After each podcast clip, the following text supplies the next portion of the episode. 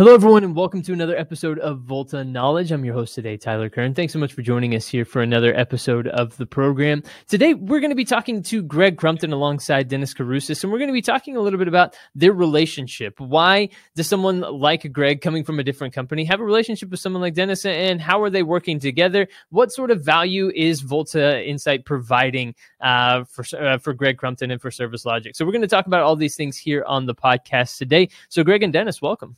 Hey, Tyler. Thanks, Tyler. Glad Thanks. to be here.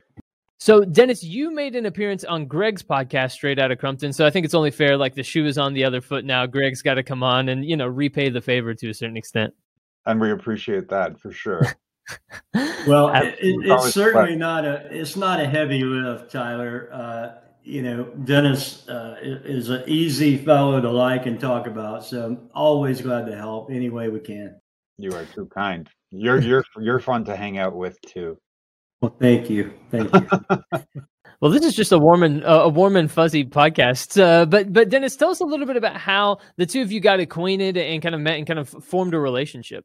Yeah, so I think it was two thousand thirteen, if I'm not uh, mistaken, Greg. Um, I I was doing a consulting gig out in California with a little startup, um, and Greg was introduced to that startup at some point through another colleague of ours, mutual colleague, and um, we started talking a bit. We hit it off, and then at some point, we actually did a little startup together um, that's been rather successful as well. Um, Atom Power, um, I think we can mention it. It's not a big deal. So. Uh, Greg was involved uh, in the early, early days of Atom Power. Um, he was an evangelist. He went out there. He, uh, you know, spread the word on Atom Power, and uh, Atom Power is what it is today because of, you know, the, the whole team effort of everyone involved. So um, that's how we get, we got to know each other. Yeah, it's hard to believe, Denis. I was I was looking at a calendar today, talking about some stuff that happened in the past, and it's hard to believe that's been eight plus years, or right at eight years now. Uh, so yeah, yes, it is very hard to believe. Um, I think there's a quote. I might be Bill Gates or somebody. Um, you, what is it? You overestimate what you can achieve in a year, and you totally underestimate what can, you can achieve in ten. So um, things are coming along. I don't know. Life's good. Life's good, man. We'll take it. We'll take it like it comes at us for sure. Absolutely. Absolutely. So, Greg, ba- battery and energy storage technology isn't something that um, that maybe you would consider yourself an expert in, or maybe you do, and I'm just totally off base here. But but what kind of drove your interest in, in learning more about uh, about Volta and learning more about what Denis uh, and his team does? Tyler, I, I think if you trace my my crazy career back far enough, you, you see that I've always been involved in data centers and mission critical operations. So having the, the mechanical, you know, piece in my brain's easy because that's what I'm supposed to do. But uh, its counterpart has always been energy, uh, and whether it be generation or storage for the data center, which is uh, to Denis, Denis alluded to the fact that I got introduced to the startup because of that purpose. Uh, through Open Compute, we were looking at different ways to power servers. Um, so I, I, it's not that far of a leap if you stay in that data center mindset. And then I think furthermore, just because I'm interested in technology, it, it was really easy to stay involved with Denis uh, in particular because of what he's done in his career. Uh, if you if you look up Denis, uh, You'll you'll see that he's done some interesting stuff in microelectronics, and you know what he's doing now with Volta just kind of is is almost an expected route, unexpectedly, because of the technology that he's been able to to bring to the uh, forefront. So just a kind of a mechanical interest and a human interest, and then you know just the technology piece overall. Through chaos, there is order. that's that's what I was. Isn't that what I just kind of said? I, I think so. That's what you were alluding to. That's awesome. I, I'm just thinking of my uh, last ten years. Now, hold on, thirteen years of entrepreneurship, and I, I must admit it's been chaos, but some order has come out of it. So, yeah, appreciate yeah. that. Appreciate the accolades. So, Denis, give us your perspective on this uh, on, on this relationship then, and and uh, a little bit more just about the the benefit uh, of knowing someone like Greg. Obviously, you work together at Atom Power and and that sort of thing. What sorts of things can can someone like Greg bring to the table in, in this context? Well, Greg's always been uh, a little knowledgeable in the business space, so I, I I think of him a little bit as a mentor, um, even though I don't talk to him as much as probably I should. Um, I think he's seen the world from, um, you know, from the business standpoint of getting, doing customer service, um, going through uh, an acquisition for sure, um, and then continuing on in that role um, as he has been with Service Logic to look at new technology. So I think there's many aspects of where Greg can help a guy like me. Um, on vision, on strategy, and even some day-to-day stuff, quite honestly. So that's why we still hang out. Yeah, you, you know, Tyler, if you think about what uh, Dennis uh, what what Dennis was saying was, I'm old and I've been around and seen a lot of stuff, and I'm totally I good. With old. I, d- I didn't say old. I, I, Experience, I think experience, seasoned, whatever word we care to use, you know. When when you're an entrepreneur and you go through these different phases of your career and phases of your company, and then how do you take your company and, and make it scale to a bigger platform? I think just having somebody who's got the scar tissue of having been through it is helpful. Even if I can't help Dennis with his particular vision or his particular uh, scalability, there's still things that carry, you know, through any event. And, and that's, you know, diligence, resilience, all of those words that are, all those verbs that you have to have. And I think just having somebody that's been through it as a sounding board is helpful. And then how do you take the technology that you're developing, that he's developing, Volta's developing, and apply it to other uh, verticals within A, a similar but a little bit siloed uh, environment. I think that's yeah, that's that's, that's pretty accurate. Yeah, absolutely, that's pretty accurate. Well, if if you think about, you, you know, we talked about uh, me being at Service Logic, and what what we have is a, a a playground for people like Dennis to come in and and to figure out where we could lay their technology into our customer base and try to figure out what's best for the customer. We know that Dennis's technology is sound, it's proven. He's got major clients who rely on his technology day to day and continue to invest in themselves through Volta by applying the technology, saving themselves downtime, money, out of, out of uh, off schedule repairs, what have you. But I think if you look at it from a contractor standpoint, my, from my view, what we're able to do is to take our customer, and we actually share some customers, so we're trying to figure out that piece. But there are customers out there that need the technology uh, that Volta brings to the table. And because it's uh, maybe outside their normal view of what H V A C and machine maintenance looks like, they don't know about it. So I think it's incumbent for companies like ours to always be looking for ways to introduce new technology to our clients so that we could show them the Volta technology in a way that, that it, sure, it expands Dennis's platform, but it also gives our customer base uh, another tool, another uh, peace of mind, a piece of peace of mind of how to make their company better. Yeah, absolutely. And, and along those lines, I think, uh, Greg, we haven't spoken in a while. Um, we've actually done a couple of pilots here in Toronto um, in hospitals on critical ventilation systems um, that I wanted to reach out and talk to you about, because I think now we're starting to see a very specific application um, where you know, the technology really brings value to the customer. Um, these things go down and, you know, the hospitals have to shut down entire floors potentially.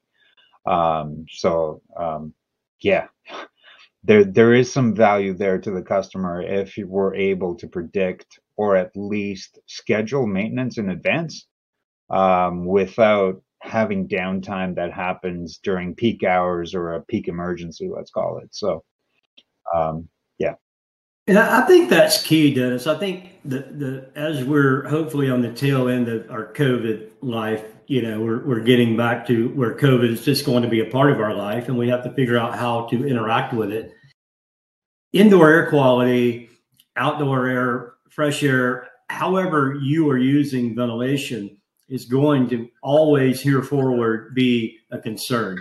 And I think when you have a facility, whether it be healthcare, whether it be uh, higher ed, whatever you're doing, uh, that that requires ventilation, requires monitoring of ventilation, it's going to be ever present that we have to be aware. And Volta allows you to do that. As you said, it, it's fans and, and, and air moving devices are mechanical. Therefore, they are going to break down and are going to have to have maintenance. If you can do all that at your schedule as opposed to the schedule of the motor god, it's just going to be better from a cost standpoint, from a scheduling standpoint, and from, quite honestly, an inconvenience standpoint to staff, you know, volunteers, whatever you're doing, whatever the people are doing. It just makes sense to have that information available now that, you know, we've evolved to the point of actually Uh, being able to afford it, uh, being able to understand it and utilize it. Indeed. Question, Greg. Um, do you guys keep statistics? Because you have a Service Logic is massive, right? Do you keep statistics of um, events by the motor gods that happen? Um, how often do they happen for facilities and so forth? Um, do you do you have a some analytics associated with that? Probably not. Probably not on the grand scale, Dennis. We do, you know, companies do, but we have forty-five. Well, we have forty-seven companies as of last Friday. We have uh, that many different ways of counting and, and taking that census data. Um, it, it would be really interesting to see how many failures occur uh, in, in uh, quote unquote bad times. Most of them, you know, it's usually not, hey, it's Sunday morning, uh, nobody's here, I think I'm going to quit acting right as a motor. It's usually, it's uh, Monday morning at ten thirty a m when the house is packed, you know. Uh, and I think those tools are so freaking important as we go forward in, in our technical lives and our and, and just work lives to be able to quit impacting people with stuff that we can prevent. And I mean, it really comes down to that simple of a fact for me. We've got the data. It's not hard to get the data. So let's use it. And uh, I think, you know, I was writing a piece this morning for a friend, and, you know, our industry, our H V A C industry has been like knuckle dragging, slow to change, to adopt to technology. We, we are getting there. Yeah, we're making progress. Yeah, we're a long way from where, you know, ideally that thinking about Volta and the technology available coming into us should be like a no-brainer. We're not there yet. It's still something that we have to think about. But if, if we start thinking about our inputs and uh, uh, agglomerating those inputs so that we can maximize the, the end user experience, it's just going to make things better. And I think how you're doing it, Dennis, is it, to me, uh, you know, it was grassroots. You you got out and you proved the technology before you started touting the technology. So it wasn't unlike a lot of o- other O E Ms. You're not asking the contractor to do the R and D for you. Uh, you've actually done it and you've proven that it works. Uh, and now you're able to scale because of the proof. Uh, the inverse happens for a lot of people. We we say it's great and wonderful, you get it, and then you're the R and D monkey out there on the rooftop or in the boiler room. Um, I think the approach that you, you've taken allows companies like ours to say, this is proven. We don't have to go and, and kind of keep your fingers crossed and hope it works. So I, I love that approach, by the way. It's been a few years in the making for sure. Um, we did do some, I guess, R and D monkeys um, in the early days. Um, but I think we, we knew it. Yeah, we, we didn't, we didn't lie about it. Um, we were very transparent. Um, this is, this is, this is what we expect to see. Um, this is what the theory says, and we're going to go out, and if you work with us, we'll get you the results. Um, luckily, we had a couple of visionary companies that um, were able to sign on, um, or forward thinking maybe, um, and they believed in us, and you know, here we are today, um, luckily. And and to be quite honest, we're still building the tool. Um, you know, the, the tool has come a long way in the last three or four years, um, but you know, we're constantly developing because we're engineers, and you know, we like to do things better and make them more efficient. So I don't think we're ever going to get to a stage where, okay, we're we're one and done, right? Um, I think we're always going to be evolving. Um, and along those lines, I uh, offline I have a couple of ideas to talk to you about.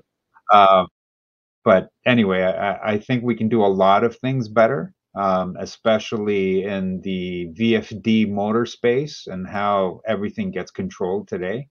Um, I think Volta can play a very significant role um, in a lot of that. And, and it's actually something that we've proven with our customer uh, deployments. So uh, we'll talk about that offline.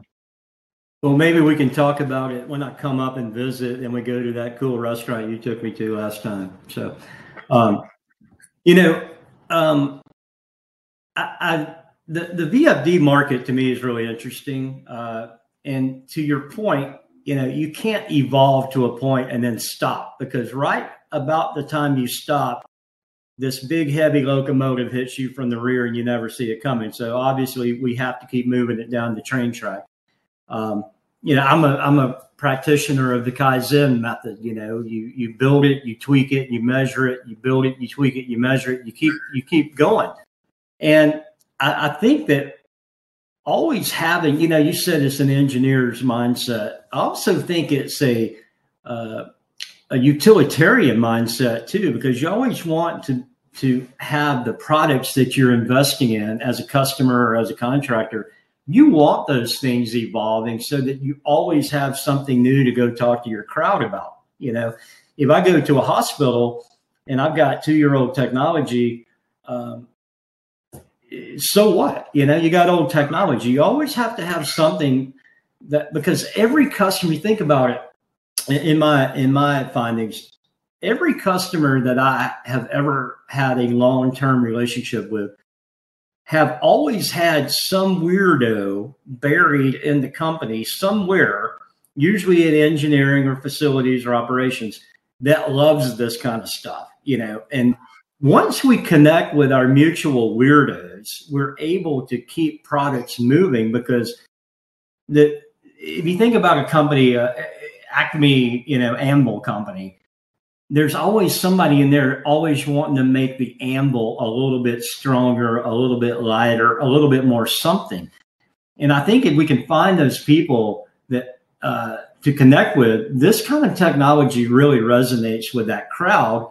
It's not the salespeople typically, because they're selling a product, and, and our kind of technology has to be embedded in the product. They're not looking for ways to make the product better typically. Um, so I think anytime we can, can connect with people who are, are like-minded and want to move the product, uh, and I think you've done that in some of your installations, always trying to find that person to make the product better from their point of view, not Volta's, but how does it help X Y Z company? That's when you're really building a strong, uh, long-term relationship that's mutually beneficial. I I can attest to that, absolutely. So that's been our motto. I mean, I can't say from day one because I didn't know the lesson, um, but it's something that we've adopted over the years, um, and creating value for the customer ultimately is, maybe the customer doesn't always know what they want, but if you point them in the right direction, then they'll tell you. Um, and if you listen to that feedback, then they'll just keep coming back for more, right? Um, and then, you know, you, you synergize. I, I hate that's such a business word, but you ultimately synergize um, and you create maximum value quite realistically for both sides. Um, the value, the value for the customer comes first, but then as a company, because you've done that for your customer, now you can go out there and deploy to the rest of the world as well, right? So um, it's just being able to cooperate and come to some kind of, um, you know, optimized point of working relationship where both sides benefit, and you just keep moving forward and you keep making better products, right? And everyone's happy. So, yeah, I agree with that.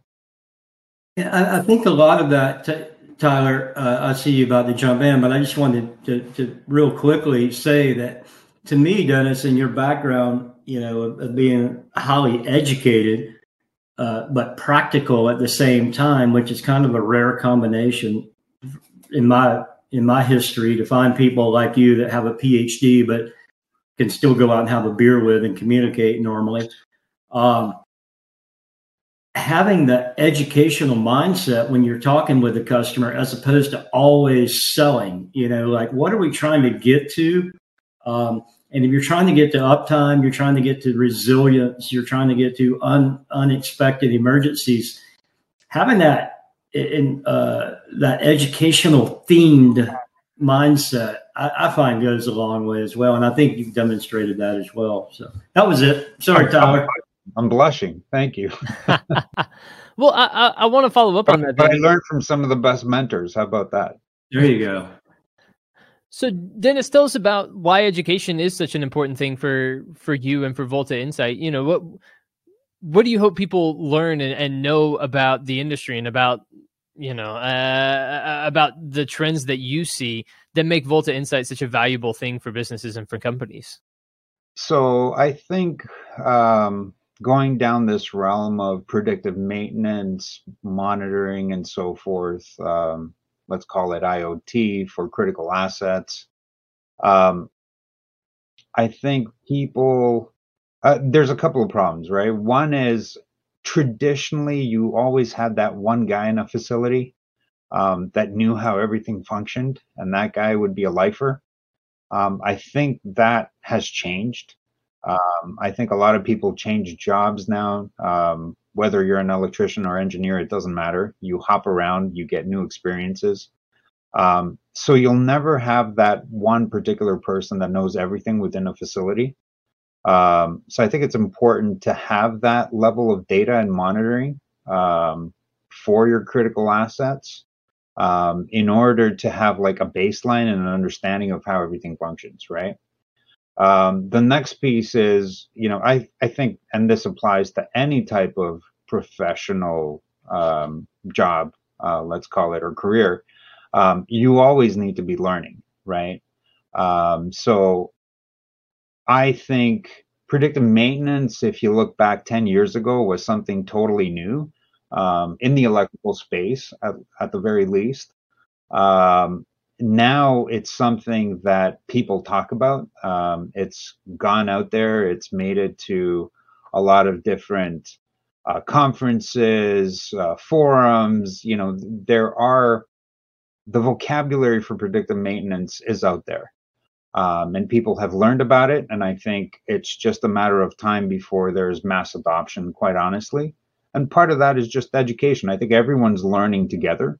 Um, in their career paths, technology has enabled, the internet has enabled a lot of learning for everybody, right? Um, and I think just society as we move forward um, is becoming much more aware, uh, which is highly helpful for us in our solution because, hey, predictive maintenance, um, ten years ago, no one knew about it. Today, they're, they're talking about it. So, um, you know, always be learning, like I say, and hopefully we can help you in that process. Yes, well said, Dennis. I, you know, when I think about predictive maintenance of days gone by, mostly in in the H V A C world where I live, it was it was vibration analysis. It was uh, maybe some bearing run out. It was some, some, quite honestly, tools that by the time you picked it up, it may have been too late anyway, predictive. Um, but what I've learned the last couple of years, you know, in, re in regard to what you're doing, real useful diagnostic data, uh, people are, are moving toward sound imaging. You know, we're listening to devices that are running as opposed to measuring vibration only and comparing that to, you know, what, what does a good bearing sound like? Our friends at D S T do that. Um, and then the information you're providing, and I'll, I'll always remember when you first showed me uh, Volta, and it was about a pump down in a well, uh, and how deep those pumps are submerged and what it takes to extract a pump and replace a pump, especially in a crisis when you're not on a planned outage.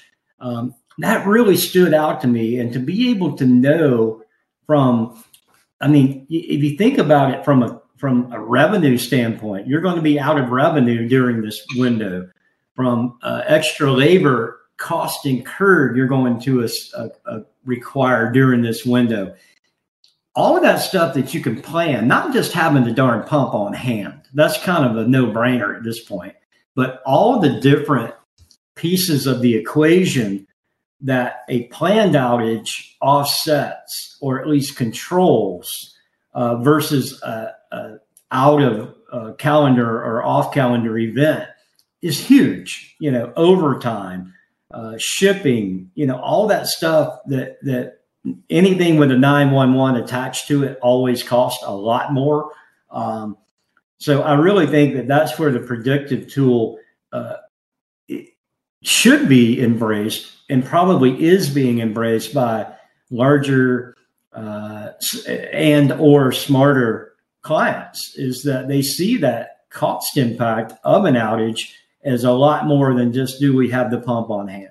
So the well, the well image really stood out for me for that. So, and, and you have a good memory. I'm I'm glad. Um, I don't I don't know if you recall the conclusion of that, but we were able to predict effectively within thirty days um, a pump failure for those, uh, and we actually got pretty good at it uh, by the end of it. So um, yeah, that's. If you if you are able within thirty days to get an idea as to when your pump is failing, um, and you're able to schedule everything um, to get it done in a day, and it's not going to cost you an arm and a leg, um, that's huge savings, and savings in in cost of replacement, and savings in the actual uh, downtime that you hopefully was minimized for that replacement. You know, I know that that example was, was in, uh, I think it was oil pumping, if I recall. But if you think about any mission critical operation, uh, if you're pumping chilled water in a hospital, or you're pumping hot water in a hospital, if you're pumping cooling water in a small nuclear reactor, all of those things are mission critical. And anytime you could, you know, that my, my memory eight years ago or whatever it was of the, of the oil pump is one thing, but if you think about how many layers that mission critical touches, you know, I, I, I remember years ago working in uh, Frito-Lay uh, factory where they make Lay's potato chips outside of the Atlanta market, and understanding that the hydraulic lift where they dump those potatoes into the pit, that lift was mission critical to that team. You know, for us, it was potato chips. You go to the store, there's, you know, a gabillion bags of potato chips. But for that shift, that that quarter, that plant manager, that lift to pick up that eighteen wheeler to dump it, that's mission critical. And when you can control that environment, because there was a pump driving that hydraulic uh, pump or a, a motor. All of that stuff to me just really comes to the frontal lobe, and look at what you could save uh, through a predictive tool like the Volta tool. Uh, yeah, so it's pumps, it's uh, mixers. Um, I don't want to disclose too much with, with, with equipment on one, uh, one of our biggest customers, but um, even an application, for example, um, years ago, I think I was in a movie theater and all the lights shut down because they had a transformer problem. Um, you know, the, the applications, uh, you can run wild with all the applications. Uh, it's all about data, right? Having data on your electrical infrastructure, being able to access that data and understand quickly what just happened um, is invaluable, quite honestly. I've been to sites, and part of why we started Volta Insights um, was because I was on a site, there was a particular problem with a backup generator um, running a V F D, a massive backup generator running a massive V F D, um, and the V F D would kick out. Um, and then all the electricians showed up and they all had an opinion, but no one had any data as to, you know, what's going on. So, um, you know, we actually went through the process. We had oscilloscopes, we set up some tests, and we got the data, we solved the problem. And, you know, the amount of equipment that was required to figure this out was, you know, quite expensive and a lot. Um, and that's why we started building Volta Insight. Imagine you had a monitoring tool that could do all these things with a relatively low cost hardware. Um, and you could access it remotely, so engineers and people who actually know the system can look at it uh, in real time, can save tremendous amount of time, effort, and even replacement costs, because in that particular scenario, the maintenance manager was being quoted a solution for two hundred thousand dollars, and we solved it with a couple of hundred bucks, right? So, um, you know, like having access to that data and understanding the the electrical system and how it actually operates is invaluable ultimately. So yeah.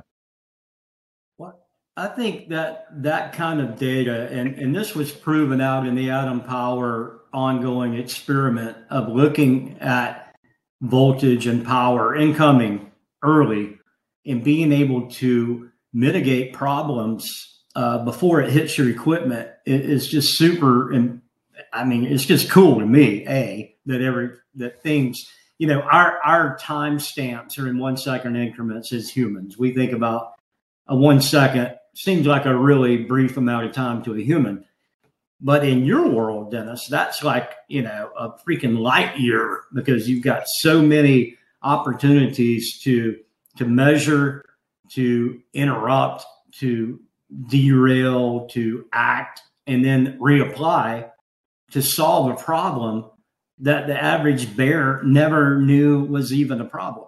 And that to me is really cool. Yeah. And what I think Greg is alluding to, um, and I think we could talk about it openly because it's all patented at this point and it's out there uh, in the patents, um, specifically for Atom Power. When you go to make a solid state circuit breaker, Um, and now you're controlling um, the electrons in microsecond speed or nanosecond speed. Um, when you identify a short circuit condition, you can actually open that um, circuit breaker uh, within like fifty or eighty microseconds, including analysis, including figuring out that this is actually a short circuit condition and we need to open. You can reclose, retest. You can do a whole bunch of cool stuff.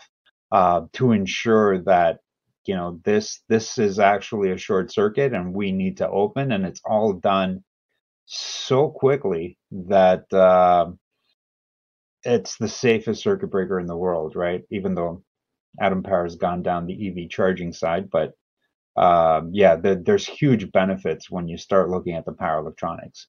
Um, and to a certain extent, what Volta Insight's been doing recently, um, we have been monitoring V F Ds, and we've actually not only finding faults um, on the motor side, uh, we're also looking at faults happening from the V F Ds, whether it's programming, uh, wrong parameters, whether the V F D is actually um, stuck in some type of control loop, an algorithmic uh, problem. Um, they're not, they don't happen often.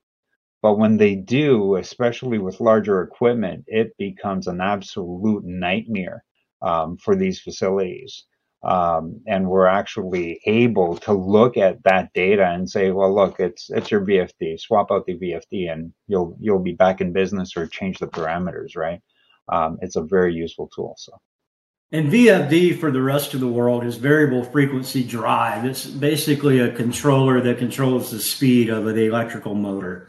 Um, we talk about it like it's uh, routine for everybody, and assuming. We have a whole lot of people that are listening to this podcast, Dennis, that are really, really smart, but uh, I don't want to leave out that V F D crowd either. So. so, so Dennis, take us into the future then. Where, where do you see Volta continuing to develop and grow? And, and how does, uh, you know, a partnership and a relationship with someone like Greg continue to grow and develop and, and benefit both Service Logic and Volta into the future? So we are looking at a roadmap of reducing our hardware costs, making it more of an enterprise software solution, um, whereby we can deploy on, I would uh, let's call it less critical items that are just as important, possibly. Um, but I think one of our challenges up to now have been um, the overall implementation cost. Um, it's an expensive system. I, I recognize that. Um, people are hesitant. Um, if we are able to reduce the hardware costs, I think we can become ubiquitous uh, within the electrical industry. Um, so that that's that's really our goal. Um, and as we look to lower the hardware costs, we're going to also be developing, continue to develop our fault library, uh, make that a lot more um impressive, robust, add more features to it, understand more, um and part of that, you know, internally we don't call it A I, we we call it another A I, automated intelligence. Um effectively, we can take the engineer out of the equation um with our fault library and say, this is what you need to look at. um And a lo- what a lot of people may not understand for Volta Insite, we have all these measuring points. We call them nodes. Um, those nodes are actually able to communicate amongst themselves through the cloud. Uh, we're able to see entire transients, um, you know, through a facility, and that helps tremendously in the diagnostic side. Um, so. You know, we can do a lot.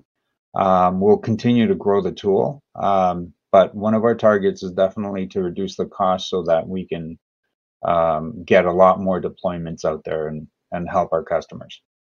Dennis, uh, along the lines of potential future, what, whatever you want to call it, um, do you see uh, Volta Insite being embedded in O E M equipment? So if you wanted to buy a piece of hardware, could you check the box and say, yes, I want Volta Insite included? That's been one of our internal um, uh, items on, on the roadmap. Um, I don't want to get into too many details. We've actually thought about uh, potentially making our own chipsets um, so that, you know, possibly this could be something that is off the shelf for V F D manufacturers. I think there would be value there. Um, it's early. We'll see how that all works out. But yes, um, that would be ideal, right? That would be ideal. Well, you know, if you think about it from a consumer standpoint, which I always try to do, because at the core, you know, Service Logic, we are contractors and we buy stuff. And to me, the, the more we can buy in the box, you know, the, the Intel inside mentality, um, as opposed to having it either be field installed or bolted on after the fact. If you can integrate it early into the design and then integrate it into your control scheme or your, your you know, SCADA, whatever you're doing, the more you can do early and often with fewer purchase orders written, the better, you know. So just that's why you you and I need to have a follow-up talk, because it's been a while. Yeah. So I have yeah. some ideas with regards to that, um how we could actually um really ramp this up. Well, I look forward to that, Tyler. So, you won't be there, Tyler. It's me. Sorry, Tyler, you won't be on that one. Can I just come? But, but you know? You'll be on the on the one after it's been implemented. How about okay. That? Okay. Good. Good. Yeah. On the on the follow up podcast episode to the meeting following the previous podcast episode. Right. Greg yeah. and Dennis three point oh. Yes. Exactly. Right. Exactly. Well, guys, this has been a, a really great conversation. Um, these are always so much fun to have because uh, you just start going, and then the next thing you know, you look up and uh, and we've been talking for a while now, and uh, so it's been an absolute pleasure getting a chance to have both of you on. Greg Crumpton of Service Logic, Denis Kouroussis from Volta. Uh, guys, it's been a pleasure. Tyler, thank you. Uh, Tyler, always good. It, it's it's so much fun to get to talk about you know current. And how that blends into the future is so cool. So thank you for having us and, and arranging this. And Dennis, always great to see you, buddy. Great to see you, Greg. We'll talk soon. And everybody out there, thank you for tuning into another episode of Volta Knowledge. We appreciate it very much. Of course, for more, visit the Volta Knowledge podcast on Apple Podcasts, Spotify, Google, wherever you get your podcasts these days, you can find Volta Knowledge. You can also find it by visiting the Volta website as well. So make sure to do that to learn more, to stay up to date with the latest, uh, and to get more involved and, and get more in depth uh, in the topics that we discussed here today. And stay tuned. We'll be back soon with more episodes, maybe the follow-up episode between Dennis and Greg here in the near future. But for this one today, for Denis Kouroussis and Greg Crumpton, I'm Tyler Kern. We'll talk to you next time.